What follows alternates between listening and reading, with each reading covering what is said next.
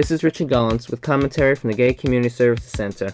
The gay liberation movement, like the women's movement and the black movement, works on two levels the political, concerns such as jobs, equal protection under the law, housing, bread and butter issues, and the personal,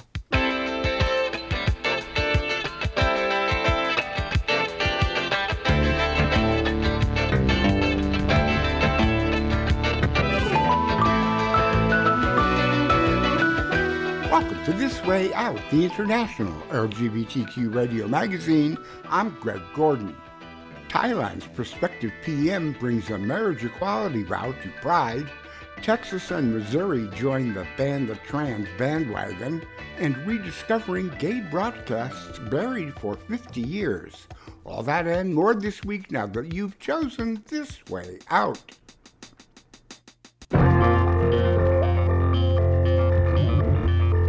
I'm Melanie Keller. And I'm Allan Tijamo. With News Wrap, a summary of some of the news in or affecting LGBTQ communities around the world for the week ending June 10th, 2023. Thailand may become the second in Asia to open civil marriage to gay and lesbian couples. Thailand's Move Forward Party won a majority of seats in May's parliamentary elections, and its leader, Pita Limjaroenrat, is expected to be named Prime Minister in July. Limjaroenrat participated in the Bangkok Pride Parade on June 4th, just the second celebration since 2006. Bangkok Governor Chadchart Sittipunt told Reuters that more than 50,000 people joined this year's parade, more than double the attendance of last year's event. Limjaroenrat vowed on Facebook to usher in marriage equality within the first 100 days in office. He wrote, Diversity is not a weakness, but a strength of this country. Love is love, and love must win. It's about telling the world about the values we share. We all have equal human dignity and must have equality before the law and receive public services from the state fairly and equally, and not be discriminated against. He has the backing of all eight parties in his governing coalition. He'll succeed former Army Chief Prayut Chan-o-cha, who has ruled the country since leading a military coup in 2014. Taiwan became the first Asian nation to enact marriage equality in 2019. The Fukuoka District Court ruled on the constitutionality of Japan's ban on civil marriage equality, the fifth such court to do so. Two have decided that the ban is unconstitutional, and one ruled that it is not. Fukuoka joined Tokyo's court on June 8 in upholding the ban while it decided that the denial of some form of legal protections for same gender couples violates their human rights. More than a dozen queer couples filed suit on Valentine's Day in 2019 in district courts across the country to challenge the ban. The most recent public opinion polls show up to 70% support in Japan for marriage equality. Hundreds of local municipalities have created mostly symbolic registries for lesbian and gay couples. Despite mounting pressure, the conservative government of Prime Minister Fumio Kishida has been intransigent. It has fought against equality in both the courts and the legislature. Their weak promise to pass a law to promote understanding of LGBTQ people ahead of hosting the G7 Economic Nations Summit in Hiroshima in May fell flat. Japan remains the only member of that exclusive club without marriage equality. With his signature on June 2nd, Texas Governor Greg Abbott stopped gender affirming health care for transgender young people under the age of 18. Texas joins more than a dozen other Republican controlled U.S. states where the medically approved care is prevented, including reversible puberty blockers and hormone therapy. There are a few exceptions, but critics say that it's not entirely clear what they are. Violators could lose their medical licenses, so doctors are likely to err on the side of caution when it comes to young transgender patients. It's just as likely that legal challenges will be filed in court well before the new law takes effect on September 1st. Missouri's Republican Governor Mike Parson doubled down on the oppression on June 7th. He signed bans on gender affirming healthcare for transgender minors and trans students competing in school sports under their gender identity. The transgender sports ban covers all grades in both public and private schools, as well as colleges and universities. It requires student athletes to compete under the gender listed on their birth certificate. Schools that violate the law would lose state funding and could face civil lawsuits. Missouri allows trans patients already receiving hormones or puberty blockers to stay on them. The ban takes effect on August 28. The Movement Advancement Project says Missouri is the 22nd state to ban trans participation in school sports. The Show Me state also becomes the 21st to ban most gender affirming healthcare for trans patients under the age of 18.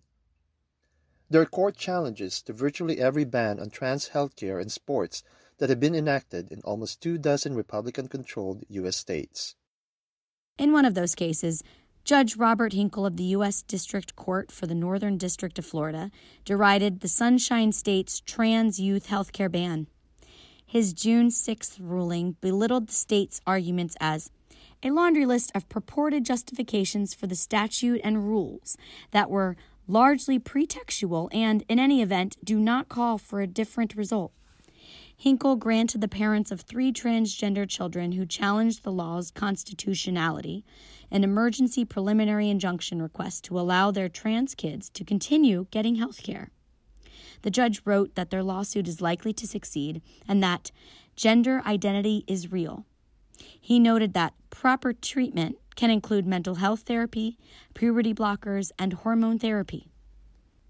His decision said Florida has adopted a statute and rules that prohibit these treatments even when medically appropriate. Essentially, all professional medical associations endorse gender transition care. Hinkle ridiculed the state's claim they have done so for political reasons. He wrote, If ever a pot called a kettle black, it is here. The statute and the rules were an exercise in politics, not good medicine. To Judge Thomas L. Parker of the U.S. District Court for the Western District of Tennessee, the country's first ban on drag shows as adult entertainment is an unconstitutional infringement of free speech. After a two day trial, the Trump appointee handed down his ruling on June 2nd. Parker had previously issued an injunction preventing enforcement of the law. A queer theater company in Shelby County called Friends of George's had sued Tennessee over the ban, which specifically outlawed male and female impersonators from performing in public spaces accessible to minors. In finding for the plaintiff, Parker called the Adult Entertainment Act an unconstitutional restriction on the freedom of speech. He called the law both unconstitutionally vague and substantially overbroad. Tennessee Attorney General Jonathan Skrmetti said his office will probably file an appeal at the appropriate time. He claims that the ruling only applies to Shelby County and that the drag ban remains in force everywhere else in the state. Finally, Representative Robert Garcia may be the first lawmaker in history to celebrate drag in a speech on the floor of the U.S. Congress. Garcia is the first out gay immigrant to serve in the House. The Democrat from Southern California's 42nd Congressional District is a well known fan of the art of drag. He honored drag's unquestionable leading light on June 7th. Mr. Speaker, I rise to commemorate the start of Pride Month by honoring the one and only queen of drag, RuPaul, an artist, a philanthropist, and a barrier breaker. The LGBTQ community continues to fight for equality and acceptance. The world needs more love and, yes, more RuPaul. This Pride season, as we recommit to celebrating diversity, difference, and self love, we must always remember what RuPaul so famously says If you can't love yourself, how the hell are you going to love somebody else? Thank you, and I yield back. That's News Wrap, global queer news with attitude for the week ending June 10th, 2023. Follow the news in your area and around the world. An informed community is a strong community. News Wrap is written by Greg Gordon, edited by Lucia Chappelle, produced by Brian DeShazor, and brought to you by you. Thank you. Help keep us in ears around the world at thiswayout.org, where you can also read the text of this newscast and much more. For This Way Out, I'm Allan Tijamo. Stay healthy. And I'm Melanie Keller. Stay safe.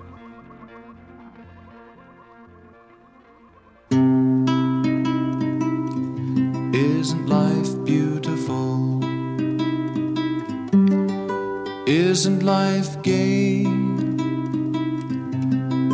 Isn't life the perfect thing to pass the time away?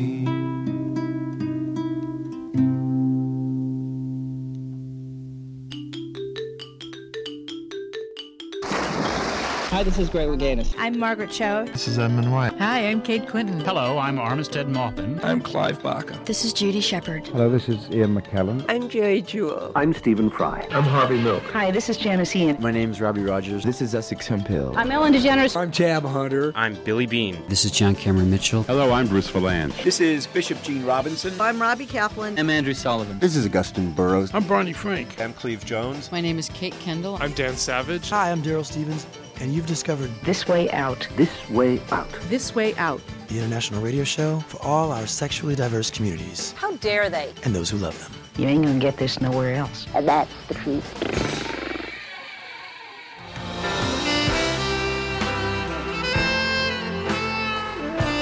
Our listeners support This Way Out in many ways. By subscribing to our e newsletter, email us at info at thiswayout.org, and through your financial contributions to our program. More information and a link to give are online at thiswayout.org. Thank you.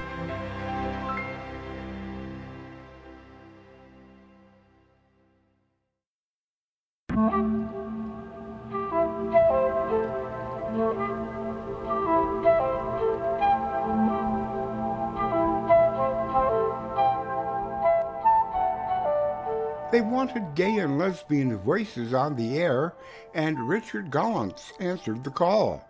It was 1972, and Gollance volunteered to produce a series of commentaries for Pacifica radio station KPFK Los Angeles on behalf of what was then called the Gay Community Services Center. He was just 20 years old. Queer audio treasure hunter Brian DeShazor talks about how he found Gollance and his cache of forgotten recordings and shares clips from those vintage LGBTQ broadcasts. When I was researching the history of LGBTQ programming on public radio, specifically Pacifica Radio Network, I found in vintage program guides from 1972 to 1974 programs with the titles Gay Commentaries, Gay at Heart, Dealing, all hosted by Richard Gollance. There were no associated tapes in the archives with these titles, and therefore the first programs devoted to local gay men and women was thought to be lost forever. I did a random search for Richard on Facebook and found him still in the local area. When I reached out to him, he said some of the reel to reel tapes were in a storage facility in Palm Springs. I took on the task of preserving the small collection. The Richard Gollance tapes are now digitized and accessible at the University of California Santa Barbara Library's Special Collections. For the first time on radio in 50 years, here are the sounds from KPFK Los Angeles and gay commentaries from 1973. Good afternoon. This is Richard Gollance with commentary from the Gay Community Services Center. The gay liberation movement, like the women's movement and the black movement, works on two levels the political, concerns such as jobs, equal protection under the law, housing, bread and butter issues, and the personal, the notion of changing people's attitudes toward themselves and what they can be, the formation of a gay consciousness. Behind all the radio shows I've been doing, no matter what the topic is, the concept of a gay consciousness has been there. My guests today are Rosalind Allen and Dick Nash from the Gay Community Services Center Self Development Program, part of which is the Consciousness Raising Program. And we're going to be talking specifically about what is meant by the term gay consciousness. In essence, what does the gay liberation movement mean to the way all of us live our lives? Good afternoon, Dick. Good afternoon, Richard. We might as well start with the whole nut. What do you mean by a gay consciousness? Well, gay consciousness to me means uh, a heightened awareness of what it means to live in this society as a gay person. In many ways, it's oppressive, and a lot of people don't understand that oppress- oppression, including a lot of gay people. So, first of all, to me, gay consciousness means being very clear about what the terms of the oppression are and then, of course, what we plan to do about that, what our plans for liberation are. Rosalind, how would you connect like the personal and the political? You know, how how do they relate? Is or are they separate issues? I don't think there's. I think they go hand in hand. In our liberation movement, I think that both have to be dealt with at the same time. I think when on the one hand you fight for laws and legislation and whatever else, I think it's very important that we also at the same time work with trying to increase a gay consciousness, uh, you know, among our brothers and sisters. And it's just because of those kinds of uh, oppressions that Richard was just mentioning, and more, uh, the self-image of a gay person. Um, that's a very sad kind of oppression because, for for instance, a lesbian, a lesbian mother who feels that she can't be, quote, a good mother, or because or who feels that she shouldn't be a mother or that her children should be taken from her because society has said that if you're a lesbian that you obviously don't want children or you um, obviously don't want to be involved in, in raising children. Uh, that's a a lie it's untrue and it's very oppressive and so because of after having been told something for so many years uh, as gay people and as lesbians, you know, have been, you, you tend to believe that. What we say is that you know that's a lot of that's a lot of of, of crap because there are a lot of lesbian mothers who, who do who have to suffer from a male dominated society. Okay, number one, where men have to protect their masculinity and they do this in trying to downgrade a lesbian. The lesbian who is not a mother but who feels that she wants to have children feeling that well the two just don't go because she's been taught that. You know she's been taught that if you're either lesbian or you're a woman. I say if you are a lesbian you are a woman. You are in touch with your uh, womanhood and that through consciousness raising uh, uh, not only can a gay consciousness come forth for a lesbian but also a feminist consciousness. I feel that lesbians are more in touch with uh, total womanhood than the non-lesbians. Because there is um, that dependency that dependency is gone. It's very oppressive to tell someone those kinds of things for a lesbian to be put through that. I think a negative self-image comes from a lot of trips that have been put on the heads of gay people not being able to show affection yeah you really get at two points i was going to bring up just the whole idea of being identified by heterosexuals by straights and taking that identification, what you were saying about how a lesbian would think of herself in terms of being a mother, and something we were talking about, the three of us before, mm-hmm. about just gay relationships as far as role models. Just mm-hmm. you were mm-hmm. saying sort of about models before.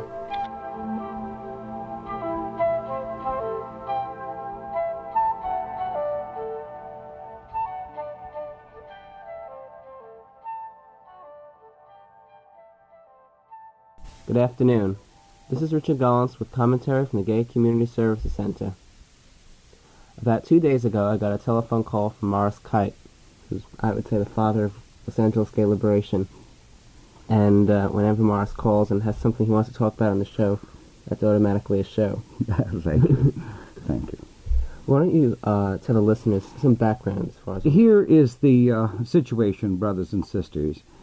Last Sunday, throughout the United States, gay people celebrate what for us is a high holy month, the anniversary of the Stonewall, a reasonably nonviolent riot lasting a couple of days in New York in the last week in June 1969. It's an important event for us, and we celebrate it not by rioting, but in prideful ways. Throughout the country, I took enormous personal pride in the things I saw happening. It fell my lot to be invited to come to New York to be the keynote speaker of the Christopher Street Liberation Day rally in Washington Square an amazing achievement. Several hours of entertainment. Barbara Gittings of Philadelphia was the other keynoter. Bette Midler came, received an ovation. It was a high and electric time. Afterward, uh, friends had a champagne and steak party, which is unusual for me because it's usually hamburgers and cokes. And afterward, some poets and writers came and said, I think what you need is to get away and, and let's just talk. So we went at uh, 2 o'clock in the morning to Riverside Park in New York, not a soul to be seen for miles around, And we just walked and read poetry and sang and kissed one another and listened to the Hudson River as it uh, slushed away and heard the boats in the distance. And I couldn't have felt better. When I returned to the place I was staying in New York in the apartment of Morty Manford in the village, the phone was ringing. It was my associates at the center and from around the country saying, Where have you been? You're needed. And what am I needed for now? And I was told of an enormous tragedy which had happened in New Orleans that afternoon when all the rest of the nation was finishing its gay pride.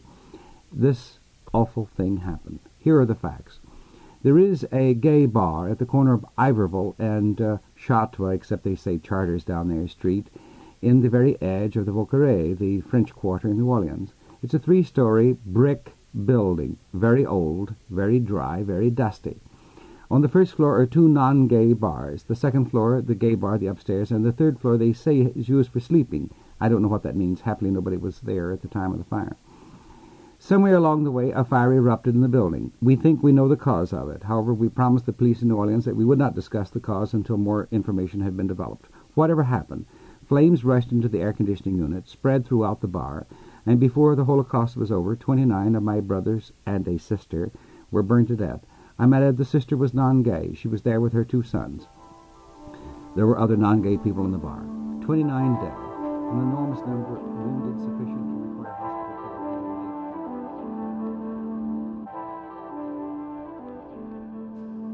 You are listening to excerpts from Gay Commentaries from the Gay Community Services Center, one of the pioneering queer radio series in public radio, recorded at KPFK in Los Angeles in 1972 and 1973.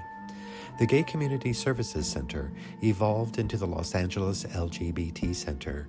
Today, the center's nearly 800 employees provide services for more LGBT people than any other organization in the world. Good evening. This is the Gay Community Services Center program, and I'm Richard Gollance. This evening I'll be talking with Dr. Ben Teller. Ben is organizing a free VD clinic at the Gay Community Services Center, and we'll be talking about that. Um, Ben? Yeah, hi. Hello. when is it projected opening? Well, the projected opening keeps changing. We've uh, had several projected openings, and the latest uh, one I hope is somewhere within a, the next month, assuming that we can uh, actually finish building of the clinic, the examining rooms and laboratory, and get enough money in to uh, enable us to set up everything. Right. What What are your qualifications? Now you'll be head of the I'm, clinic. I'm the medical director of the clinic. My qualifications are I'm a, a, licensed physician in the state of California, and I'm. I mean, that's I think enough qualifications. I've also worked in uh, a VD clinic, a public VD clinic in New York for a while before I came out here. And um, what where have contributions been coming from? Contributions have been coming from private individuals. Uh, you know, ten, five, ten, two dollars, sometimes twenty dollars, fifty dollars, depending. Uh, so far, we've had about four hundred and fifty dollars come in uh, as contributions specifically earmarked for the clinic, but we need a hell of a lot more than that.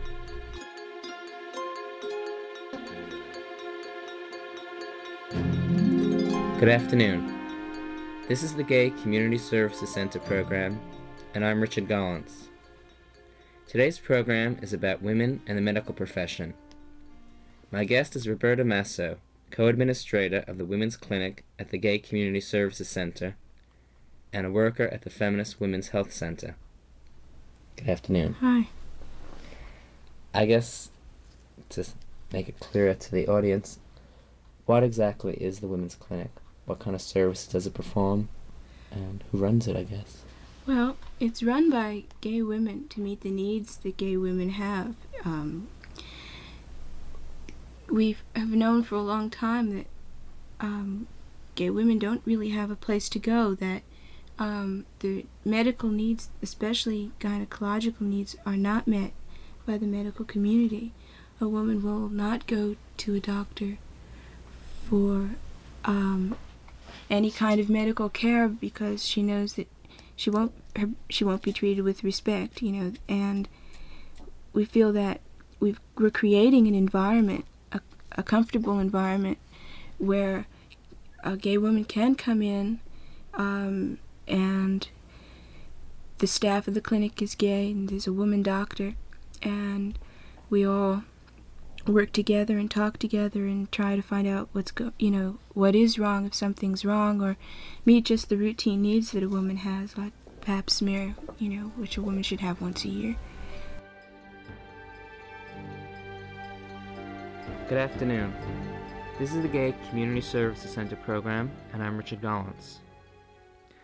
Last November, I took a bus trip across the country, and uh, having spent the last year in Venice and Los Angeles in general, I've really forgotten just what problems most people, gay men have across the country, just meeting other gay men. Uh, it was striking how often in smaller cities across the country, gay bars were constantly closing and opening, and if I wanted to stop at a gay bar in a strange city and had been given addresses and phone numbers of gay bars from a barfly or from people who had been in the city as recently as six months ago, very often the bars that were listed then, and might have been the most popular bars in the city, just weren't existent anymore. Uh, for instance, in Oklahoma City, uh, I found out that three months prior to my visit, there had been a, a, a situation where two straight men had walked into a gay bar, the most popular gay bar with guns, uh, started shooting just at random in the bar. No one was hurt, but uh, the bar caught fire, and uh, needless to say, the gay men of Oklahoma City were terrified to go out to bars after that.